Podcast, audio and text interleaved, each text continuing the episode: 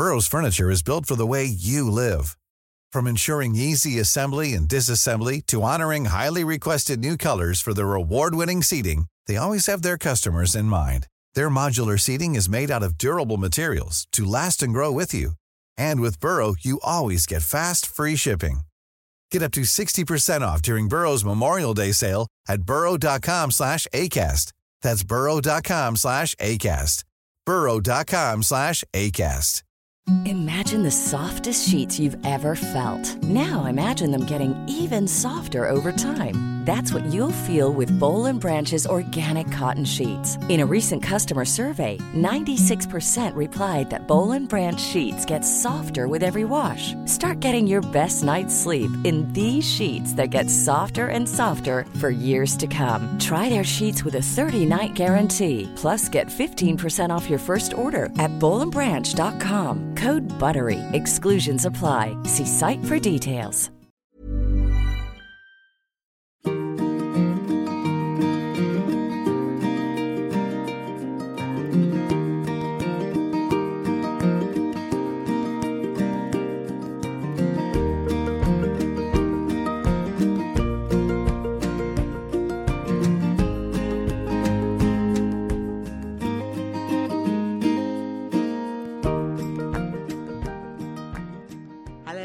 Welcome to the Liz Earle Wellbeing Show. I'm Liz Earle, and I will be speaking with leading experts and familiar faces from the whole world of wellbeing to bring you wellness wisdom you can truly trust.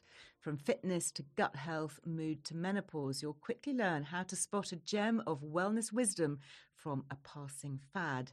Now, I've just had the pleasure of chatting with Dr. Daniel Levitin. Now, he's a neuroscientist, cognitive psychologist, and best-selling author of books including The Organized Mind and This Is Your Brain on Music.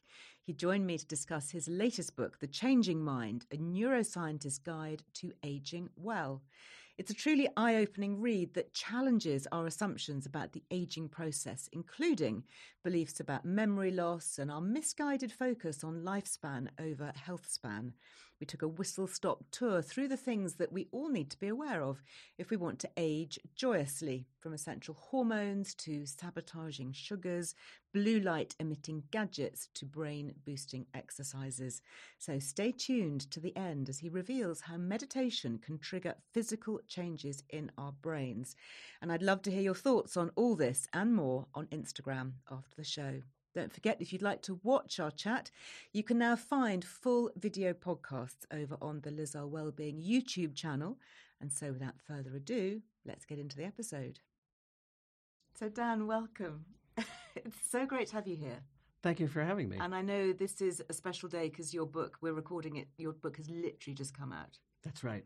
So it came out this morning. Fantastic. Well, congratulations. And it's genius. And before we get into the whole brain health discussion, can we talk a little bit about your background? Because you started as a music producer. I did. Which was a big switch. So tell me about your journey. I'm fascinated. Well, I dropped out of MIT where I was studying neuroscience and mathematics. Okay. In order to join a succession of punk rock and new wave bands.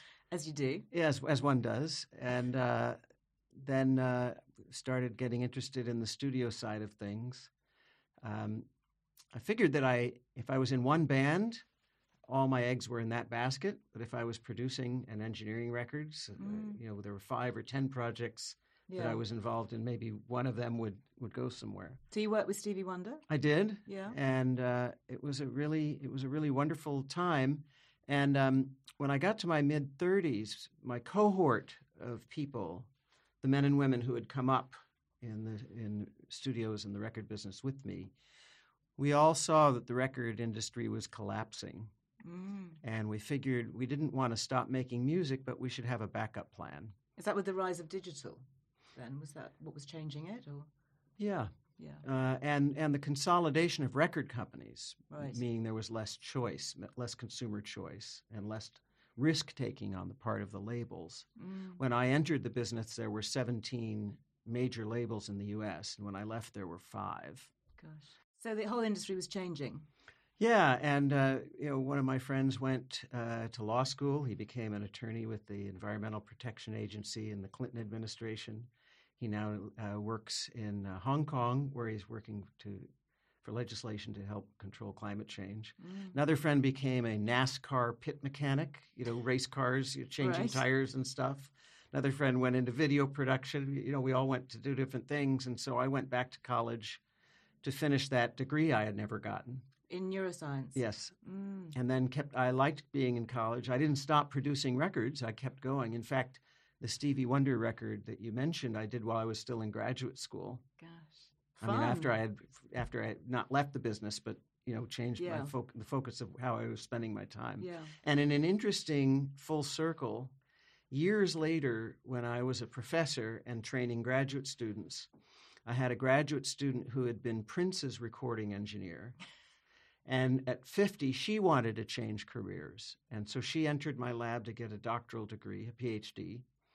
And she had recorded Purple Rain and Little Red Corvette and When Doves Cry, all those big records. And 2 years into her four-year PhD program, she said, I need to ask you if I can have a month off because the Bare Naked Ladies, who at the time were one of the top bands in Canada, they want me to produce their next record. Is there a connection then with neuroscience and sound? I mean, do you think there is that link, that interesting link? Well, there can be. I spend some of my time studying the neuroscience of sound, of language and music. More generally, I study the neuroscience of memory and creativity. Sound is just one way to use as a window to these things. Yeah. But I think an interesting thing is that most of my friends are songwriters and musicians. A few of them are scientists. But there are these striking similarities. Sound engineers, producers, songwriters are experimenting. Mm. Scientists experiment. The metric we use to evaluate the results of an experiment is different. Mm. But there's a lot of play and a lot of very great precision required. If your guitar's out of tune by just 100th or 200ths of a percent, everybody's going to hear it. And when you're recording, if you're off by what might seem a little bit of level, suddenly somebody's going to be talking, and then just 3 decibels, which is the threshold of recognition. Fascinating. So there's a precision that applies to both. Yeah, but your research really moved quite quickly into the aging brain. Is that right? And how we age, and memory, and cognitive function as we age. Yeah, but in the broadest sense, I was interested always in the lifespan. Right. When we talk about aging, we tend to think decrepitude and 80-year-olds, but really we start aging the day we're born. Sure. And hopefully you keep aging. I mean, because that's aging, what we're working on. Well, I mean, aging is my favorite alternative to dying. Yeah, mine too. And do you develop strategies then for aging well and for keeping our brain health? I think there's so much talk, isn't there, now about Alzheimer's and dementia, and as we live longer, the specter of this looms larger. Yeah, so to give you a window into what I do, there are two kinds of people in science, broadly speaking. There are people who do applications of science and looking for therapies. They work with clinical populations, such as people in rest homes, senior living facilities. They work with Parkinson's patients, and they're either looking for new therapies or new drugs based on what we know about the underlying science. That's one kind. The other kind is what I would call a basic scientist, somebody who doesn't really know where their research is going to take them. Mm. They're just trying to figure out how it all works. How does this connect to that, and what makes it connect to that? Mm-hmm. And by connecting, I would take neurons. Why is it that when we speak, this network of brain circuits becomes active? What causes that activation? How do the neurons signal each other? So I'm in the latter camp. I study the basic science, and it's up to other people to actually try and figure out how it can be used. Yeah. But I'm interested in it, and so what I've done in this book and in The Organized Mind is served as a sort of amalgamator of the cutting edge of what's going, the front lines of what's going on therapies and healthy living practices, mm-hmm. based on the underlying science. So, you know, as you know, the first part of the book is just the science. Yeah. How does memory work? Yeah. How do personalities influence the course of our lives? And then the second part are the tips. As how to change it or how to influence it. Or so, what changes to make. Okay. But I, as you know, you're in this space very prominently and effectively. People are more likely to stick with something if they understand why they're doing it. Yeah, absolutely. You talked there about memory. Is it true that we lose our memory as we age? This whole thing about the failing memory and people saying, oh, I'm having a senior moment. You know, it's like, oh, I can't remember that now. Well, there's no scientific evidence that that happens to most people. Examples of someone with memory failure are used in the media. It's the subject of jokes and they're in films, and the doddering old person is kind of a joke. But the reality is most of us will not lose our memory. Mm-hmm. And we can go through our 80s and 90s without any memory impairment or without noticeable memory impairment. And are there things that we can do that will help prevent that then? Because some people do definitely seem to be less sharp. What causes that loss of sharpness? Well, in many cases, Liz, it's just sleep deprivation. Really? Sleep is required in order for your memory to function properly. We go through 5 stages of sleep. They're distinct neurochemical stages. Okay, talk us through the 5 stages then. Well, different chemicals are released in the different stages. One of them is famous, called REM sleep, rapid eye movement sleep, which is when you're dreaming. Mm-hmm. During stage 4 sleep, there's a chemical called acetylcholine that's released, and it takes the experiences that happened to you in the previous day, and it processes them. It helps you to relate what happened to you today to other things that have happened to you, connect the events to your feelings about them. That's all happening while we sleep. Yeah, and it puts them in your memory. If you have your 5 stages disrupted, you have to get up a lot. Yeah. Or if they're shortened or you don't get a good... It takes 90 minutes to go from phase 1 to phase 5, okay. 5 on average.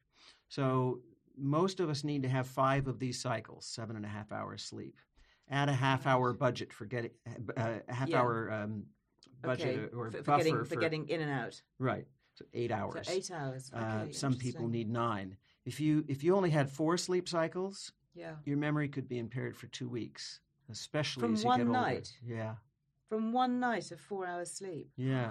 My goodness. So when we're talking about senior moments, the fact is older adults sleep more restlessly. They get up more. Yeah. And they often have a harder time getting to sleep or staying asleep. They wake up at 4 a.m. And if we can fix that, and there are ways to do it, and restore natural sleep, then a lot of the memory impairment oftentimes goes away. That's really fascinating. I've done quite a lot of work with menopause. And obviously losing estrogen or having hot flushes and night sweats that will keep you awake, and the vasomotor symptoms of waking up with a racing heartbeat. And men go through this too. Really? It's called andropause. Okay. And men, starting at age 50 on average, have this hormone deprivation, and they get hot flashes and sweats, and they lose cognitive ability, and they become weepy, and... it's called andropause. Most men are taught to sort of buck up and not complain, but it's real. But isn't it strange that in women it's called menopause? Yes. Really, it should be womenopause and menopause. Yeah, it's meno, isn't it? And andro. Menstruation and pausing. Andro for androgen. For androgen. Yeah. So the guys will get over that by replacing testosterone? Yeah.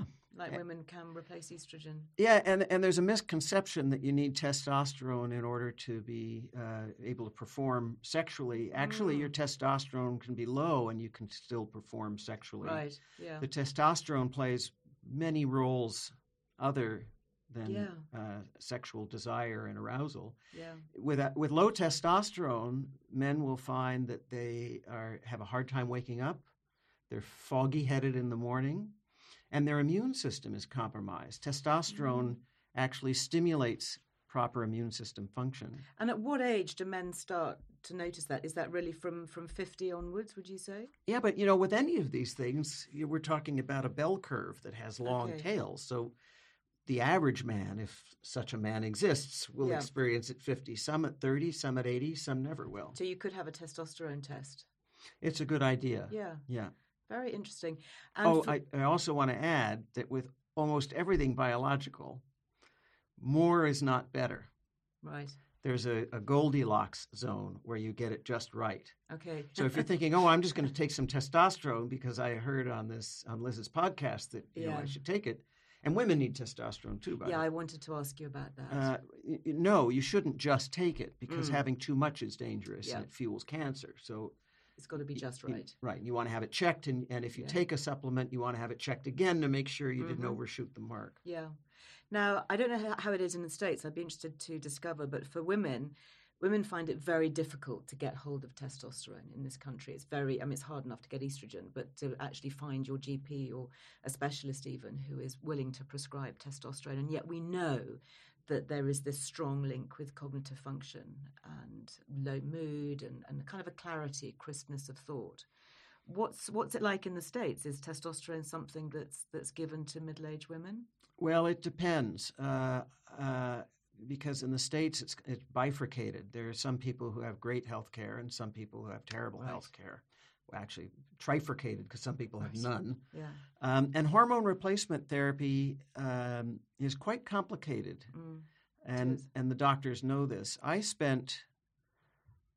Of the 4 years I spent doing the research for this book and the 4,000 papers I read, a solid year was spent on trying to understand hormones and hormone replacement therapy. Interesting. I mean, I understood them from my schooling, but trying to understand what we learned in the last 10 years. Mm-hmm.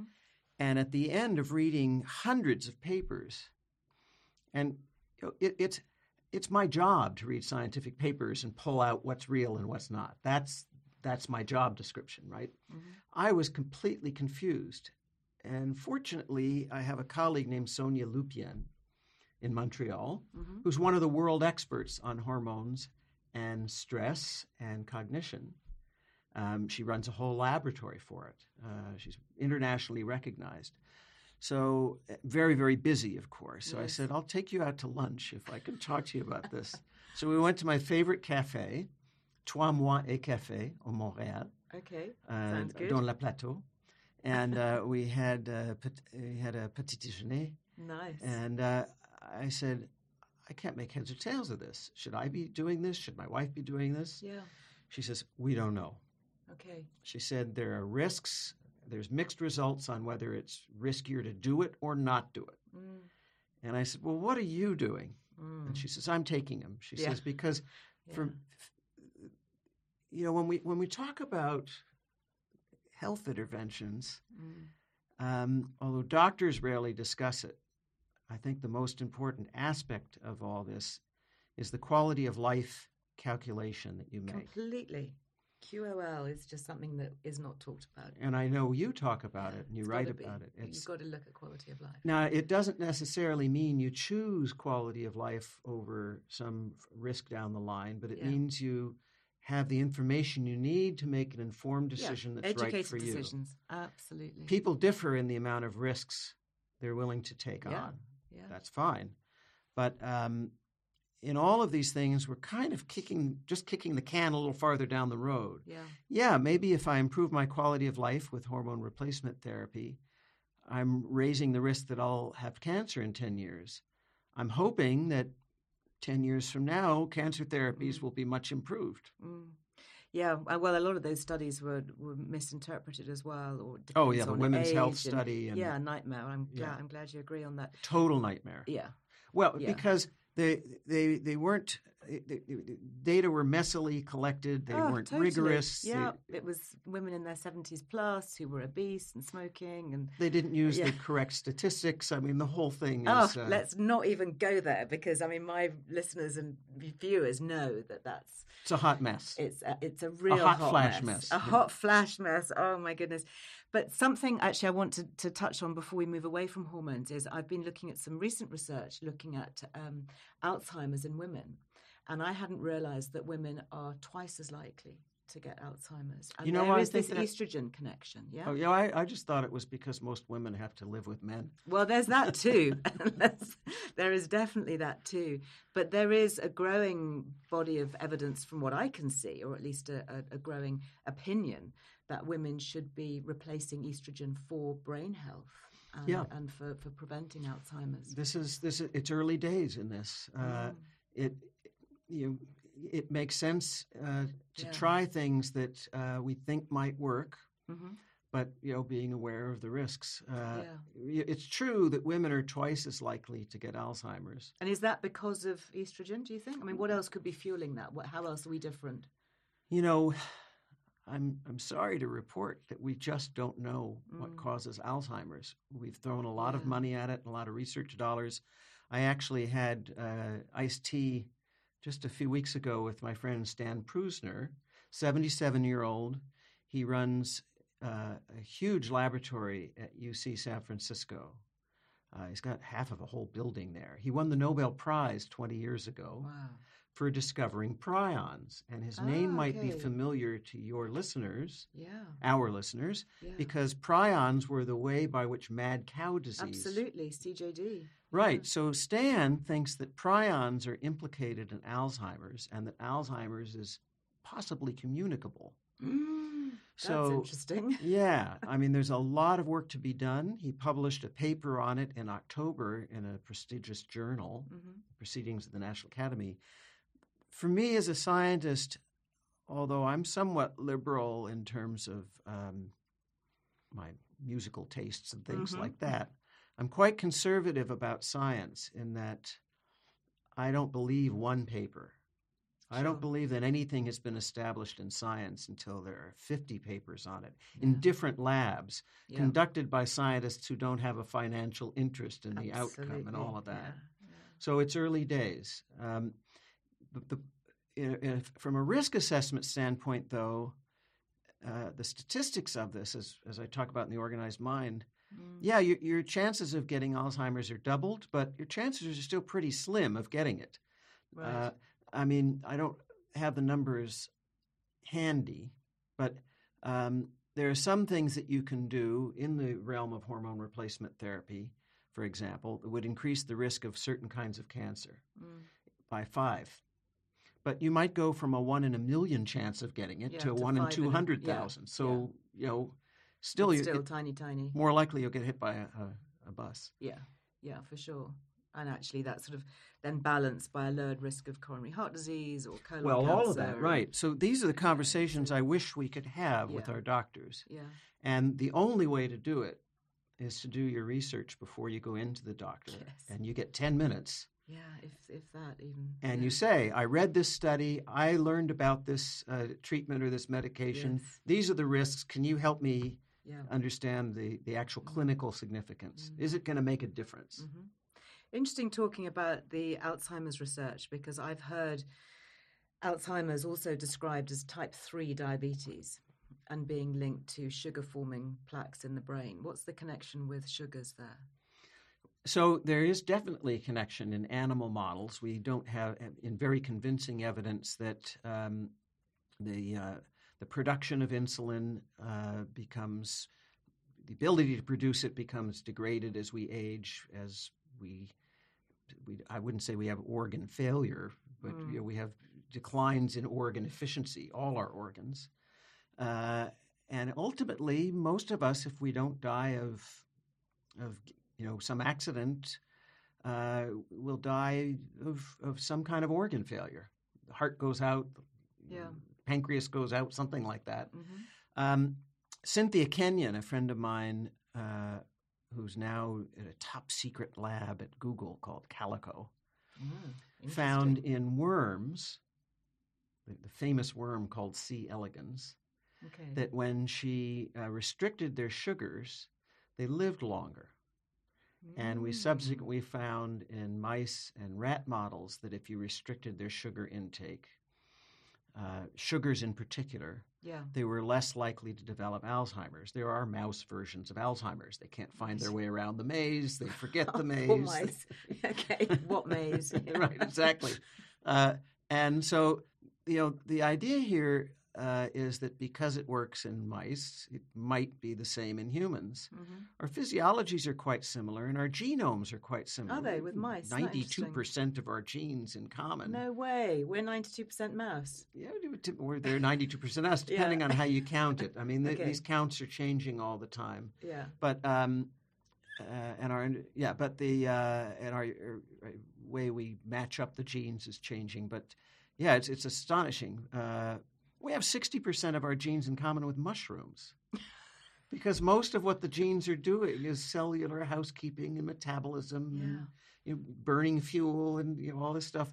But the problem is, and I have a section in this book about it, the history of translating findings that work in the mouse to humans is characterized by a 95% failure rate. Right. And often it's not just that the things that worked in mice don't work in humans. They actually are harmful for humans. Two examples of this that people don't know about are fish oil tablets and vitamin E tablets. I took them for years. Everybody said, take vitamin E. Vitamin E is an antioxidant. You need antioxidants. Take fish oil. You need the omega-3s. It turns out now, there are the 50 studies that constitute the proof, and there are meta-analyses, somebody who comes in and takes all the different studies and extracts the commonalities. If you get your fish oil through fish, that's beneficial. You're taking it in the context of all these micronutrients that also exist and facilitate its absorption. You take it all by itself in a tablet. It actually increases your risk of certain kinds of cancers significantly. Same story with vitamin E. Natural food sources, yes, but not the tablets. Do you know, it just comes back to this whole idea of cooking from scratch, eating whole food. Not messing around with isolating micronutrients and then taking them out of balance. And I'm sorry to say, you and I may disagree on this, which is, of course, fine. There's no superfood. No. I mean, I like acai berries, but they're not going to prevent Alzheimer's. I would tend to agree. I mean, I think there are foods that I like to focus on because I think they are more beneficial than others, avocados and kale. Absolutely. Cruciferous vegetables, avocados, good vegetable fat. But as part of a varied diet. No, for sure. And, I wouldn't focus. Kefir. I've got to have my kefir. Me too. Yeah. Great. Yeah. Do you have kefir every morning? I do, and I find it improves my mood. Yes. So why is that? I think that it's the probiotics helping the flora in the gut establish themselves and stay healthy. The various processed foods we eat, even though we try to eat whole foods and home-cooked meals, we end up inevitably. And the various germs we come in contact with, they disturb the microbiota, and so the kefir is healthful. And 95% of the serotonin in your brain is actually manufactured in the gut. That is fascinating. Serotonin, of course, for those who haven't kept up, is the mood elevating hormone to make us feel neurochemical. Happy. So happy gut, happy brain, essentially. Basically, yeah. And that's coming from the vagus nerve? Is that being manufactured in the gut and then being whizzed up to the brain through the vagus nerve? Yes. So how quickly can we change our mood, do you think, by having... I mean, if you had a glass of kefir, would you then 5 minutes later be feeling happier? Probably not. I imagine you have to take it for a week or two. Okay. And do you make yours or do you buy it? I buy it. Okay. Do you make it? I do. How do you do it? Well, you buy kefir grains to start with. So you have like a starter culture. And they're a bit like cottage cheese. If you do have cottage cheese in the States, we do. It's like that kind of spongy stuff. And they can take over your fridge. I mean, they grow like some kind of alien creature living in your fridge. And then you end up having to give away huge handfuls of grains.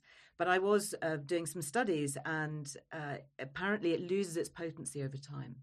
So you can keep your kefir grains going for a month or two, but then you should replace them or refresh them. And then you just add them to milk? Yes. And how long do they have to sit to culture? I leave mine overnight, and I travel with mine. I have a sachets of powder that I travel. So when I arrive somewhere, if I'm staying somewhere for a few days, either in a hotel or with a friend, I'll grab some milk and a jug and I'll stir it in. And then all the interesting bacteria and yeast that are in the atmosphere will then flourish in that local milk. So I'm then, you're making notes now. I am. Okay. I'm going to get some of this. What's your favorite one? So I use a brand called Nourish Café. You can get it online. And they make powders, which are really handy for travel. So you can just slip them into your hand luggage. And then as soon as I arrive somewhere, I'll buy a pint of milk, or if I'm in a hotel, I'll ask them to send up a jug of milk, and I'll leave it on the windowsill. Not refrigerated. Overnight, not refrigerated, because you need it to culture. Of course. And then after I've made it, I might pop it in the fridge. And then I'll have that every day. I'm curious, fat milk, low-fat milk, non-skim milk? I don't believe in fat-free, low-fat, full-fat always. I'd like to talk to you about full-fat in the brain. But yes, full-fat, and it has to be an animal milk. Not an almond milk. Well, of course. Almond milk, in my opinion, isn't milk. It's like almond juice. No, it's not. Just the fact that it's white in colour. People should not call it milk. No. I'm glad we agree. So tell me about... What about goat milk? Yeah, goat milk is good. I don't actually like the taste of goat milk. Well, there are some people who are lactose intolerant. Yes. Of course. Although, did you know this? Sorry to interrupt you. That by the time you have your kefir, you can use whole milk, cow's milk or whatever. By the time it's fermented, it's 99.9% lactose-free. Oh, I did not know that. Yeah, so people who are lactose intolerant can almost always have kefir because the lactose is the milk sugar that the bacteria need to thrive and grow and ferment. So if you leave it overnight, it has no lactose in it. Oh, well, good. Well, I was just going to say, for people who like to drink milk and are lactose intolerant, goat milk doesn't have the lactose. Yeah, goat milk is good, and sheep's milk. And goat cheese. I was in Kenya recently, and they were making kefir with camel milk. Oh. Because a lot of the Africans are lactose intolerant, the Kenyans. So. What does camel milk taste like? It's kind of a bit camely in that kind of goaty way that you know how goat milk tastes of the way goats smell. Yeah, a little bit. Yeah, quite strong. Well, if you've ever smelt a camel, you get that kind of I have aroma. Smelt a camel, yes. I've ridden a camel. So, yeah, it's just that kind of slightly gamey. It's a very, very bumpy ride, I'll tell you that. It is, isn't it? Yeah, that kind of backwards and forwards swaying motion. They're a funny animal. But talking about fat, am I right in saying that our brains are composed primarily of fat? I don't know about primarily, but... they have a lot of fat in the brain, and that's why we need to feed it with fat? In particular, so... Your brain is just a collection of electrical circuits, really. Your neurons are transmitting signals electrically down a wire called the dendrite. And that wire, just like the wire in your home, needs to be insulated. The insulating sheath around it isn't rubber like we have in our home or some rubberized synthetic equivalent. Mm. It's called myelin, and it's basically a sheath of fat. And it's white in color, which is why we call it white matter. Right. The information transmission lines in your brain, the signaling is white matter, the white matter tracts. Mm. The things that are doing the signaling, where the knowledge is contained or the thoughts are contained, are the cell bodies, and they're gray. Gray matter, white matter. And to make myelin, you need two things. You need... omega-3 fatty acids and other fats, certain amino acids, and you need B12. Mm, okay. And so fat is good for the brain. Yes. Some fats, of course, are not good for the heart, and so you want to choose your fats carefully. Yeah, but certainly fish oils and B12. So that would mean that vegans and plant-based eaters are potentially at risk of having impaired brain health? You can get B12 from dietary sources, and you can get omega-3 from some plant-based foods, but it's more difficult. Yes, to get the bioavailability. Is it just algae? Really, you've got to get the omega-3s from. But, you know, I'm looking at Sir Paul McCartney, who has been vegan for decades. Yeah. He's tremendously healthy. I don't know what he's doing to get all this sorted, but it seems to be working. Yeah. Well, I'm sure that he's right on it with all his nutritional extras, things like nutritional yeast, a good source of B12. Right. He doesn't talk about that much. Yeah. Ryan Reynolds here from Mint Mobile. With the price of just about everything going up during inflation, we thought we'd bring our prices down. So to help us, we brought in a reverse auctioneer, which is apparently a thing. Mint Mobile Unlimited Premium Wireless. How to get 30, 30, how to get 30, how to get 20, 20, 20, how to get 20, 20, how to get 15, 15, 15, 15, just $15 a month? Sold! Give it a try at mintmobile.com/switch. $45 up front for 3 months plus taxes and fees. Promo rate for new customers for limited time. Unlimited more than 40 gigabytes per month. Slows full terms at mintmobile.com. Hey, it's Ryan Reynolds, and I'm here with Keith, co-star of my upcoming film, If, only in theaters May 17th. Do you want to tell people the big news? All right, I'll do it. Sign up now and you'll get unlimited for $15 a month and 6 months of Paramount Plus Essential Plan on us. MintMobile.com/switch. Upfront payment of $45 equivalent to $15 per month. Unlimited over 40 gigabytes per month. Face lower speeds. Videos at 480p. Active Mint customers by 531.24 get 6 months of Paramount Plus Essential Plan. Auto renews after 6 months. Offer ends May 31st, 2024. Separate Paramount Plus registration required. Terms and conditions apply if rated PG. Mom deserves the best, and there's no better place to shop for Mother's Day than Whole Foods Market. They're your destination for unbeatable savings, from premium gifts to show-stopping flowers and irresistible desserts. Start by saving 33% with Prime on all body care and candles. Then get a 15-stem bunch of tulips for just $9.99 each with Prime. Round out Mom's menu with festive rosé, irresistible berry chantilly cake, and more special treats. Come celebrate Mother's Day at Whole Foods Market. Quality sleep is essential. That's why the Sleep Number Smart Bed is designed for your ever-evolving sleep needs. Need a bed that's firmer or softer on either side? Helps you sleep at a comfortable temperature? Sleep Number Smart Beds let you individualize your comfort, so you sleep better together. J.D. Power ranks Sleep Number number one in customer satisfaction with mattresses purchased in-store. And now, save 50% on the Sleep Number Limited Edition Smart Bed for a limited time. For J.D. Power 2023 award information, visit jdpower.com/awards. Only at a Sleep Number store or sleepnumber.com. Interesting. So in terms of aging and food, now we're on the subject of food, what are the sorts of things that we should be eating for brain health? You've touched on the omega-3s, eating proper fish rather than necessarily just selecting the oils, and B12. Should have your B12 levels checked, I would say, after about the age of 55. Really? Because B12 synthesis can become degraded. Mm-hmm. You do need the B12 for myelin. For myelination is the process. Okay. And you shouldn't just go out and take B12 supplements because too much B12 is toxic. Okay. But if you are a candidate for B12, you should take it. Mm. What about vitamin D? Does that have an impact on the brain? It does for mood and for establishing healthy sleep-wake cycles. Mm-hmm. Almost all of us in northern climates should be taking vitamin D if you don't have a condition that contraindicates it. Now, there is a government directive in the UK that everybody should take vitamin D. Yes, and I've been taking vitamin D, as has my wife, for years now. Yeah. And we live in Los Angeles. Okay, so you've got lots of natural sunlight. Well, we do, but we do have overcast days, and we often, shame. You know, we're scientists. We spend a lot of time. Okay, I'm living here in the UK. Okay, you're playing the world's tiniest violin, right? You know, we also, you know, we're scientists. We spend a lot of time indoors, so just seems prudent. Yeah, and we have our vitamin D levels checked to make sure, as part of our annual blood workups, to make sure we're not overdoing it. Mm-hmm. Mm. So we've talked about food, we've talked about the importance of sleep. Tell me about when we get to sleep. There's a lot of talk in the UK about the blue light coming from screens. We all tend to do that kind of late night scroll through the news feed or check our Instagram or whatever it is, or at least I do. I have to really focus and be very firm with myself to switch my phone off after 9 p.m.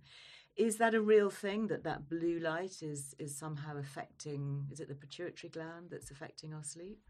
You know, this really does have the sound of pseudoscience, doesn't it? Or fakery. Well, you tell me, is it real or not? I mean, you hear, oh, I got a blue light. I mean, just that just sounds like something made up, doesn't it? Yeah.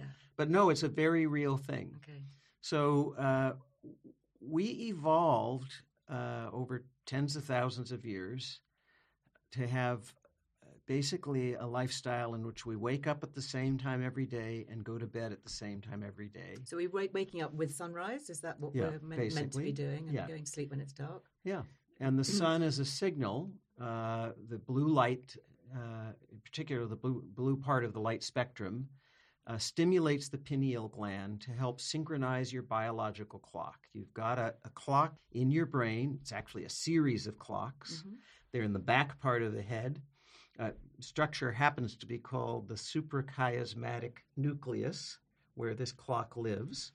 And its job is to help you produce wake-up chemicals in the when you're going to need them when you wake up, produce sleep-inducing chemicals when it's time to go to bed, and all other things through the day, regulating your digestive system. It helps to produce – this clock knows when your meal times normally are, so it gets the digestive juices ready.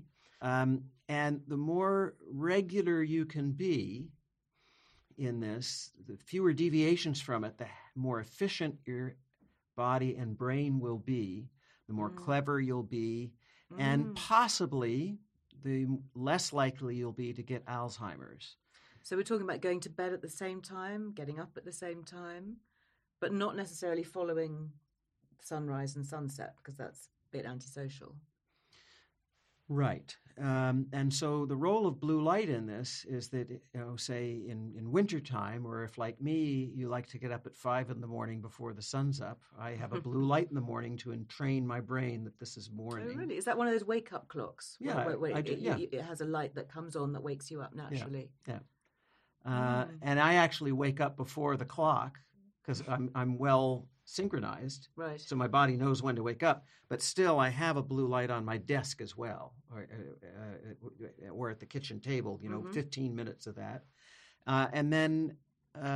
that's waking you up. It's like in the winter months, if it was dark here. Right. You'd be able to do that. And you can get these blue light fittings, can you, to put on your desk? Well, you can get a bulb that goes in a desk lamp. I have a portable one because I travel a lot. It fits in my suitcase. It's this big. And then full disclosure, I was a product spokesperson for the Philips company in Eindhoven. Well, and they manufacture one of these, and they gave me one. Okay. I think we'll allow that. But there are others. Right. Other types are available. They did not pay me to say this. Right. They did pay me 15 years ago to do some work for them. Okay. I know you have very strict rules about this. No, we're fine. Thank you for that. But I was going to say, so to your point, if you get exposed to blue light too late in the day. And that's coming from our phones, from our iPads. Or in the summer months, if the sun doesn't go down to 9 p.m. Right. 2100.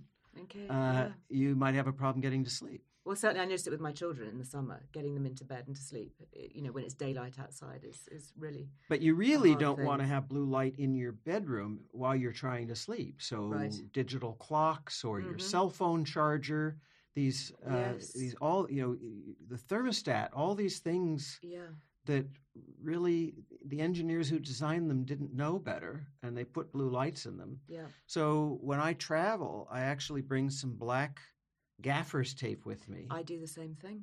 And I put it over the phone and the clock. Absolutely. I unplug all the gadgets. I'm a nightmare for anybody coming in the next time. I do try and remember to plug them back in, but I'm sure I miss some. Well, I don't unplug them. I just have gaffer's tape. Okay. Black tape that doesn't leave a residue. Yes. And I put it on the displays. Put it over it. Yeah. Really good idea. And I have to sleep with a blackout curtain as well.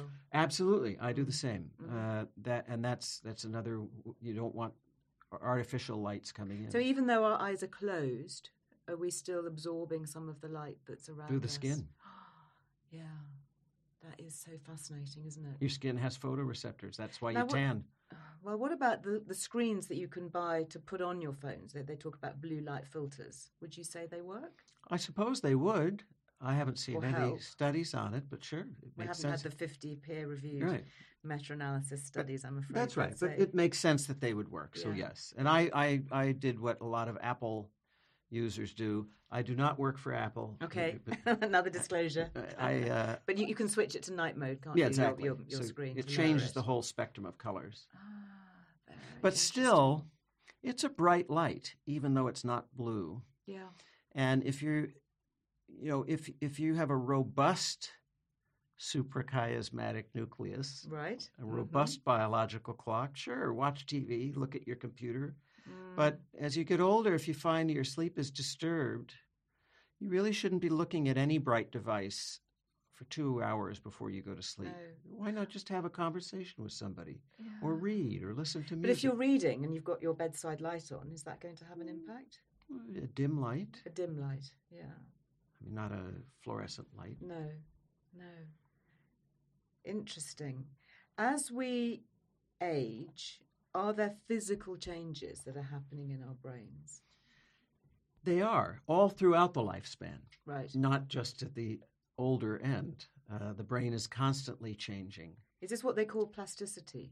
Neuroplasticity is the process by which new neural connections are formed and grow. And that happens. Can we get new connections as we age? We can. How? Every time you learn something, that's a new neural connection. That's what learning is. Is it? It's a new circuit being made. Really? It's physically something happening? Yeah. So we need to be learning new stuff all the time. We do. We need to do it in order to build up what people in the field call cognitive reserve or excess capacity. Mm-hmm. Think of it this way. If you were playing golf, and you had a really good score.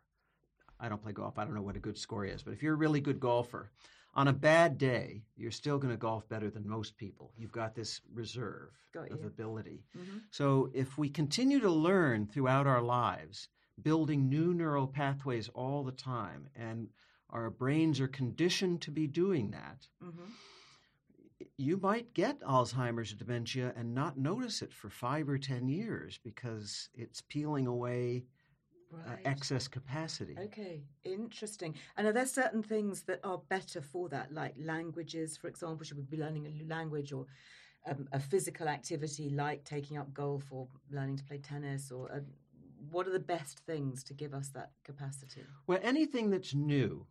So if you've been doing crossword puzzles your whole life and you want to continue doing them because you like it, that's fine, but that's not going to promote brain health or neuroplasticity to a large degree. If you've never done crosswords and you start, that would be good. Okay. Learning a new game, meeting new people, traveling, attending a course, reading books. Right. Engaging with ideas and pushing yourself a little bit out of your comfort zone. Listening to podcasts. Exactly. Yeah, on new things. And I mean, so if somebody's listening now and they've never thought about their brain and how it works and this information that's being taken in, is this helping to build new bits in the brain? It's especially doing so if they then talk about it to someone else. Oh, really? There's something called the generation effect. Mm. When you learn something new, you have to use it because during that sacred time of sleep when memories are being consolidated, you need to have made the connection of not just taking in the material but actually repeating it and using it in your own way. So this is, you meet somebody new. Hi, Liz. Nice to meet you, Liz. Thank you for having me here, Liz. Mm-hmm. Now I'm using the information of your name. I'm not just allowing it to wash through. Right. Hello, Basil. Basil's a good dog. Yeah. Who's a good dog, is. Basil? There's a dog here in the studio with us. She's very quiet. And as to movement and eye-hand coordination, that's a whole other set of pathways. Okay, so learning to play tennis, if you've never played it before, will be pushing your brain into a new direction. Or taking lessons. If you've been playing tennis all your life, get with a pro and learn some new things. Yes. Take up a musical instrument, learn a language. language is less physical than the other things that we're talking about, tennis or playing an instrument, but golf. The idea is that there's this whole other set of pathways of you having to plan some physical movement, typically with your hands or fingers or feet, plan it, execute it, and then observe what happened and whether what you intended to have happen actually happened, and then make adjustments, and then think ahead to, well, next time I'm going to have to do this a little bit differently. That's it's a feedback loop. It's a very complex set of things that really stimulate the brain. Really fascinating. In all of this, I have also read, amongst your work, the role of positivity and keeping this kind of very forward-going, upbeat, positive mindset. Is that important? It's hugely important. We can't control what life throws at us. Sure. We can control how we respond to it. Yeah. We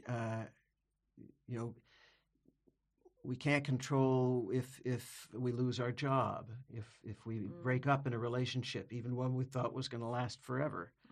But we can control whether we deal with it with a forward look or a backward look. Yeah. Spending too much time ruminating on the past sends us into a downward cycle. It's bad for our immune system. It's bad for our emotional stability. Mm-hmm. Of course, I'm not talking about looking over old photographs and enjoying positive memories, but too much wallowing in negative memories really has a physical detriment. Does it? And anger is a negative emotion. How can we control that? I mean, some people just seem to have that anger gene. Where is that coming from? Well, as you say, it's genetic. We have a genetic predisposition. Oh, really? I didn't realize that it was actually a real thing. Yeah, we have a genetic predisposition towards all of our traits, towards a propensity to anger quickly or to be a slow burn, to hold on to anger or to be able to release it. Mm-hmm. Anything, generosity, curiosity, positivity, resilience, these all have a genetic basis. But that doesn't mean that they're going to determine you. You can write your own life story.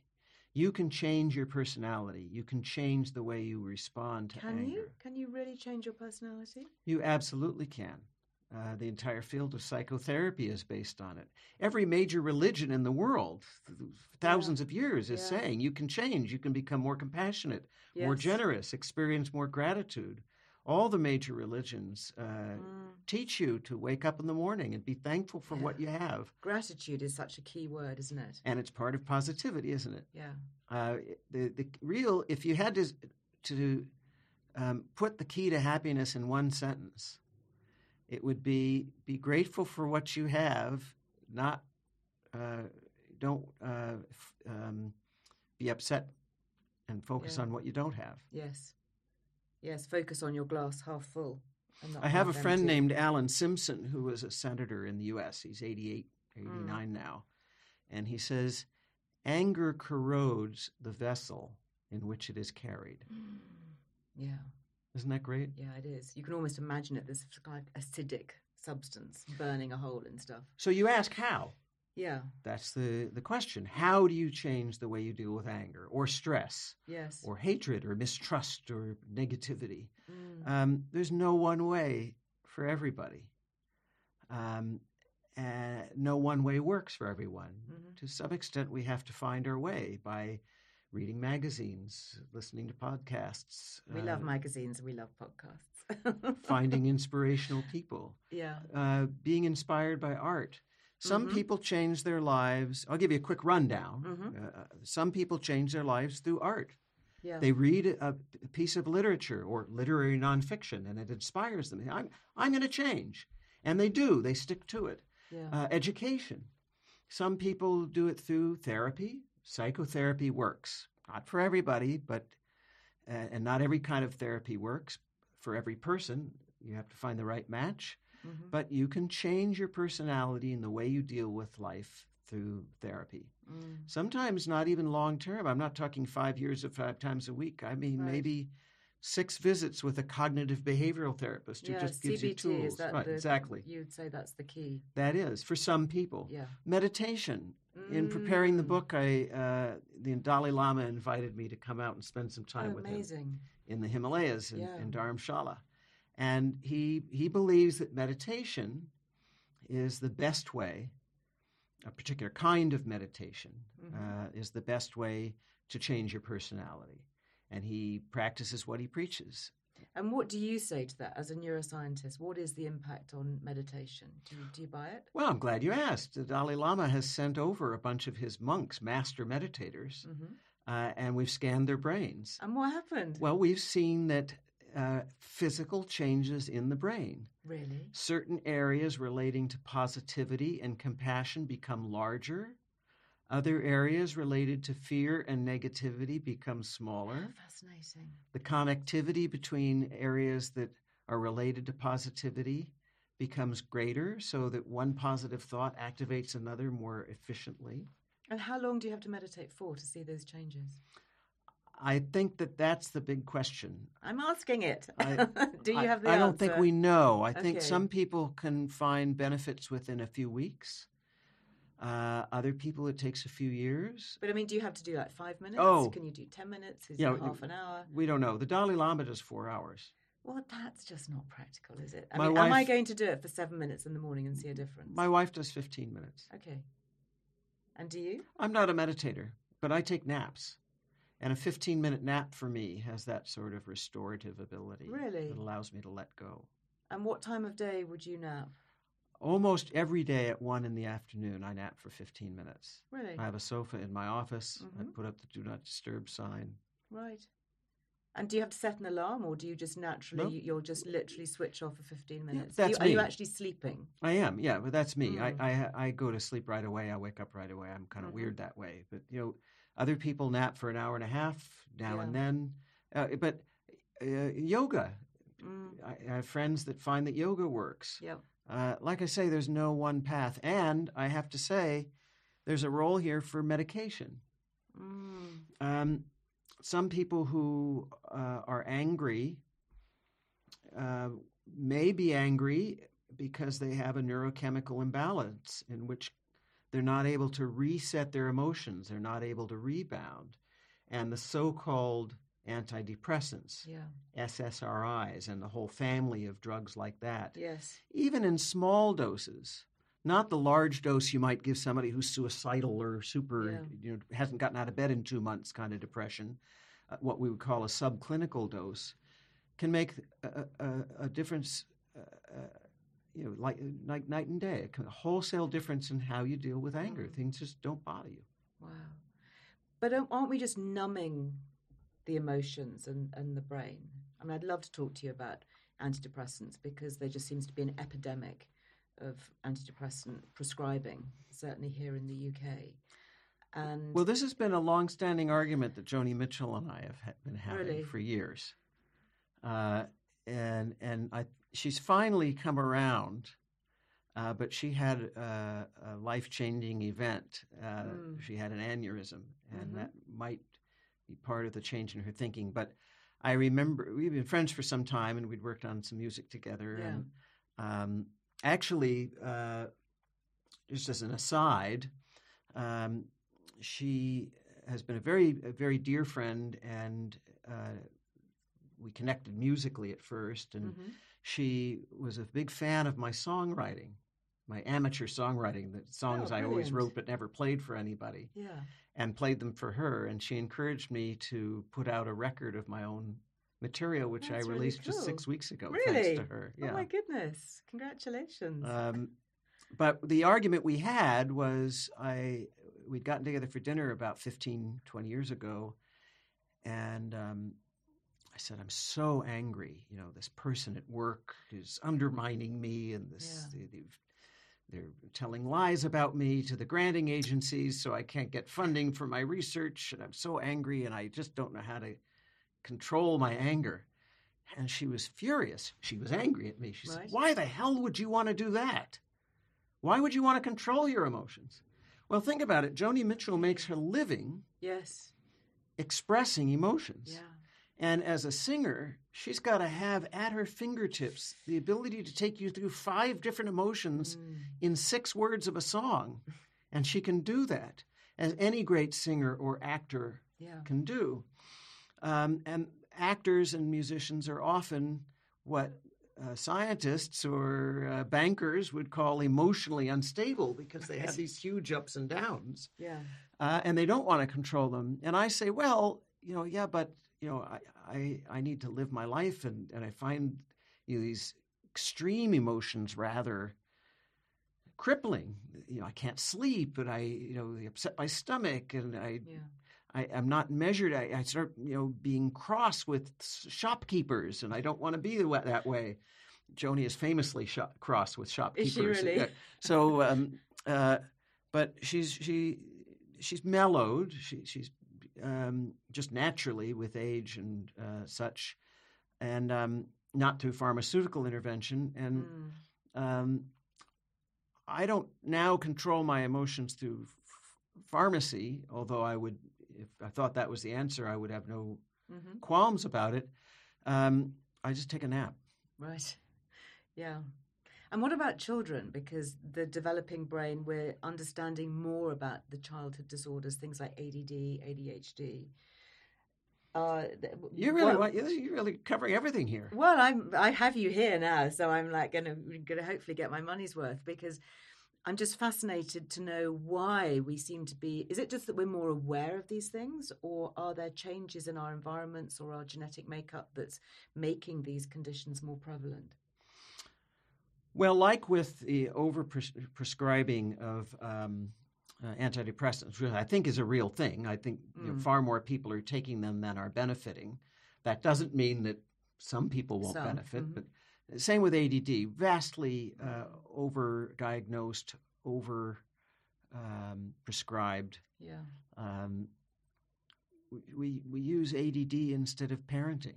Right. ADD drugs. We use drugs instead of parenting. What can we do for our youngsters to give them the healthy brains that they need to learn and to get a good start in life? There's a lot of talk about, especially with climate change, what kind of world are we leaving our children? Mm.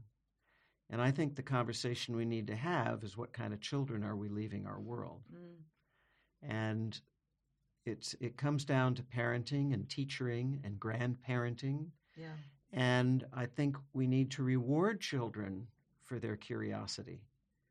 Every 4-year-old is curious. Try putting one to bed. Yes. Why?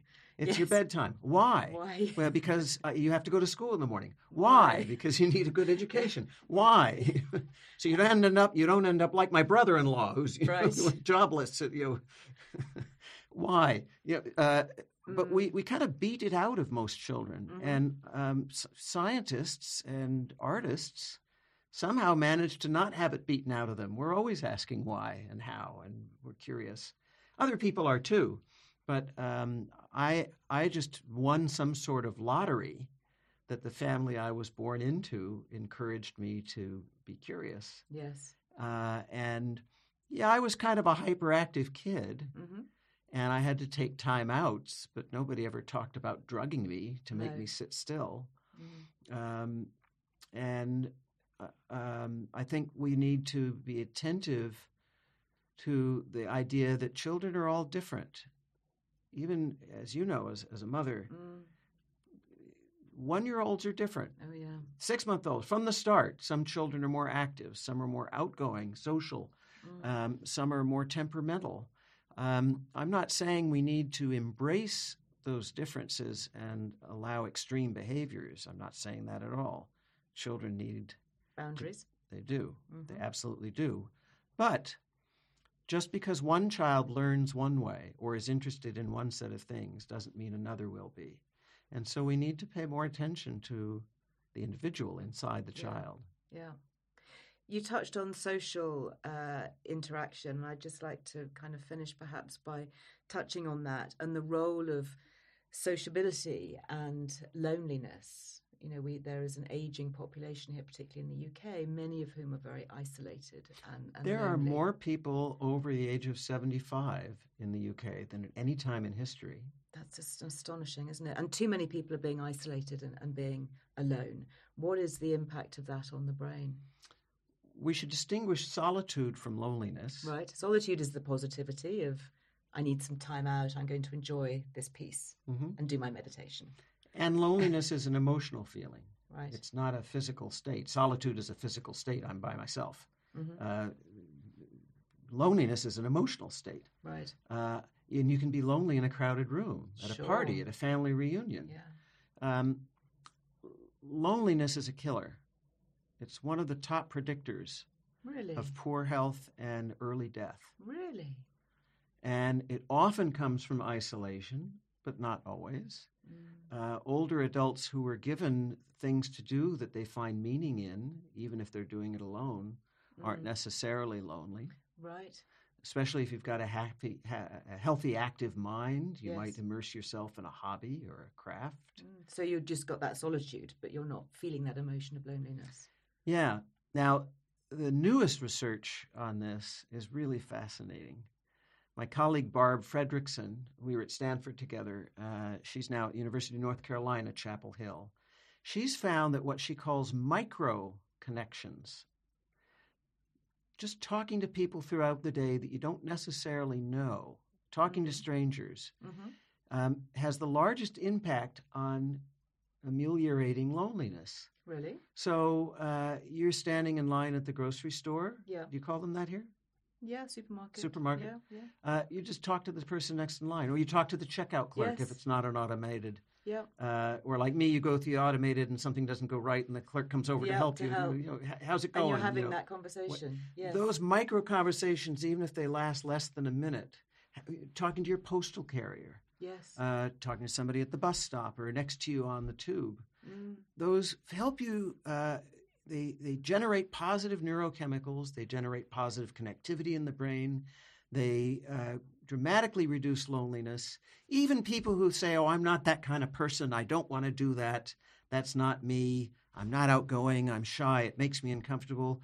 When they do it, they're astonished at how it makes them feel. Isn't that fascinating? So you don't have to create lasting friendships with people. You're not talking about kind of going down the drains of insightful conversations. It's just that, hi, how are you? Isn't it great the sun is shining? Or I wish I brought an umbrella because it's wet. Or, just those little micro snippets of talking to your neighbors. If you own a dog and you walk the dog, you talk to them. Dog walking is great, isn't it? Because it does strike up. In my neighborhood, there are non-dog walkers who are walking. And, it turns out that the quality of life is also dramatically influenced by simply whether you know your neighbors and talk to them when you see them.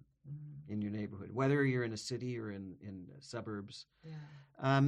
I think that what's going on here, although Barb Fredrickson doesn't attribute to this, I'm just speculating here, is that we have this very ancient evolutionary fear of being left out. Right. We're talking about, is it FOMO? Fear of missing out. Yeah. And particularly FOMO when it comes to social groups. There's this in-group and there's this out-group. Yeah, are you an insider? Or think back to when you were 16 years old. Were you with the cool kids and were they leaving you out and what did they think about you? And we have that going back tens of thousands of years. And you walk around the city and you see all these people and they're talking and they're laughing and I'm left out. I'm not part of that. But you talk to somebody in the street, oh, I'm part of the fabric of society. Right. I'm an insider. Fascinating. Dan, I could talk to you all day, but I know that you have a really busy media schedule. I'm really so thrilled that you found the time to come and join us and unpack your great brain. I'm grateful to you for sharing your great brain. Bless you. Thank you. Thank you very much for being with us. And that's it for today's episode. As always, you will find all the links and the resources mentioned on today's show over on lizearlewellbeing.com. There you can sign up for my free weekly newsletter packed with wellbeing wisdom and more tips for aging joyously. Huge thanks to all of you who've left us such lovely reviews. It really does help others to find the show. So thank you. And until the next time, go well. Bye-bye.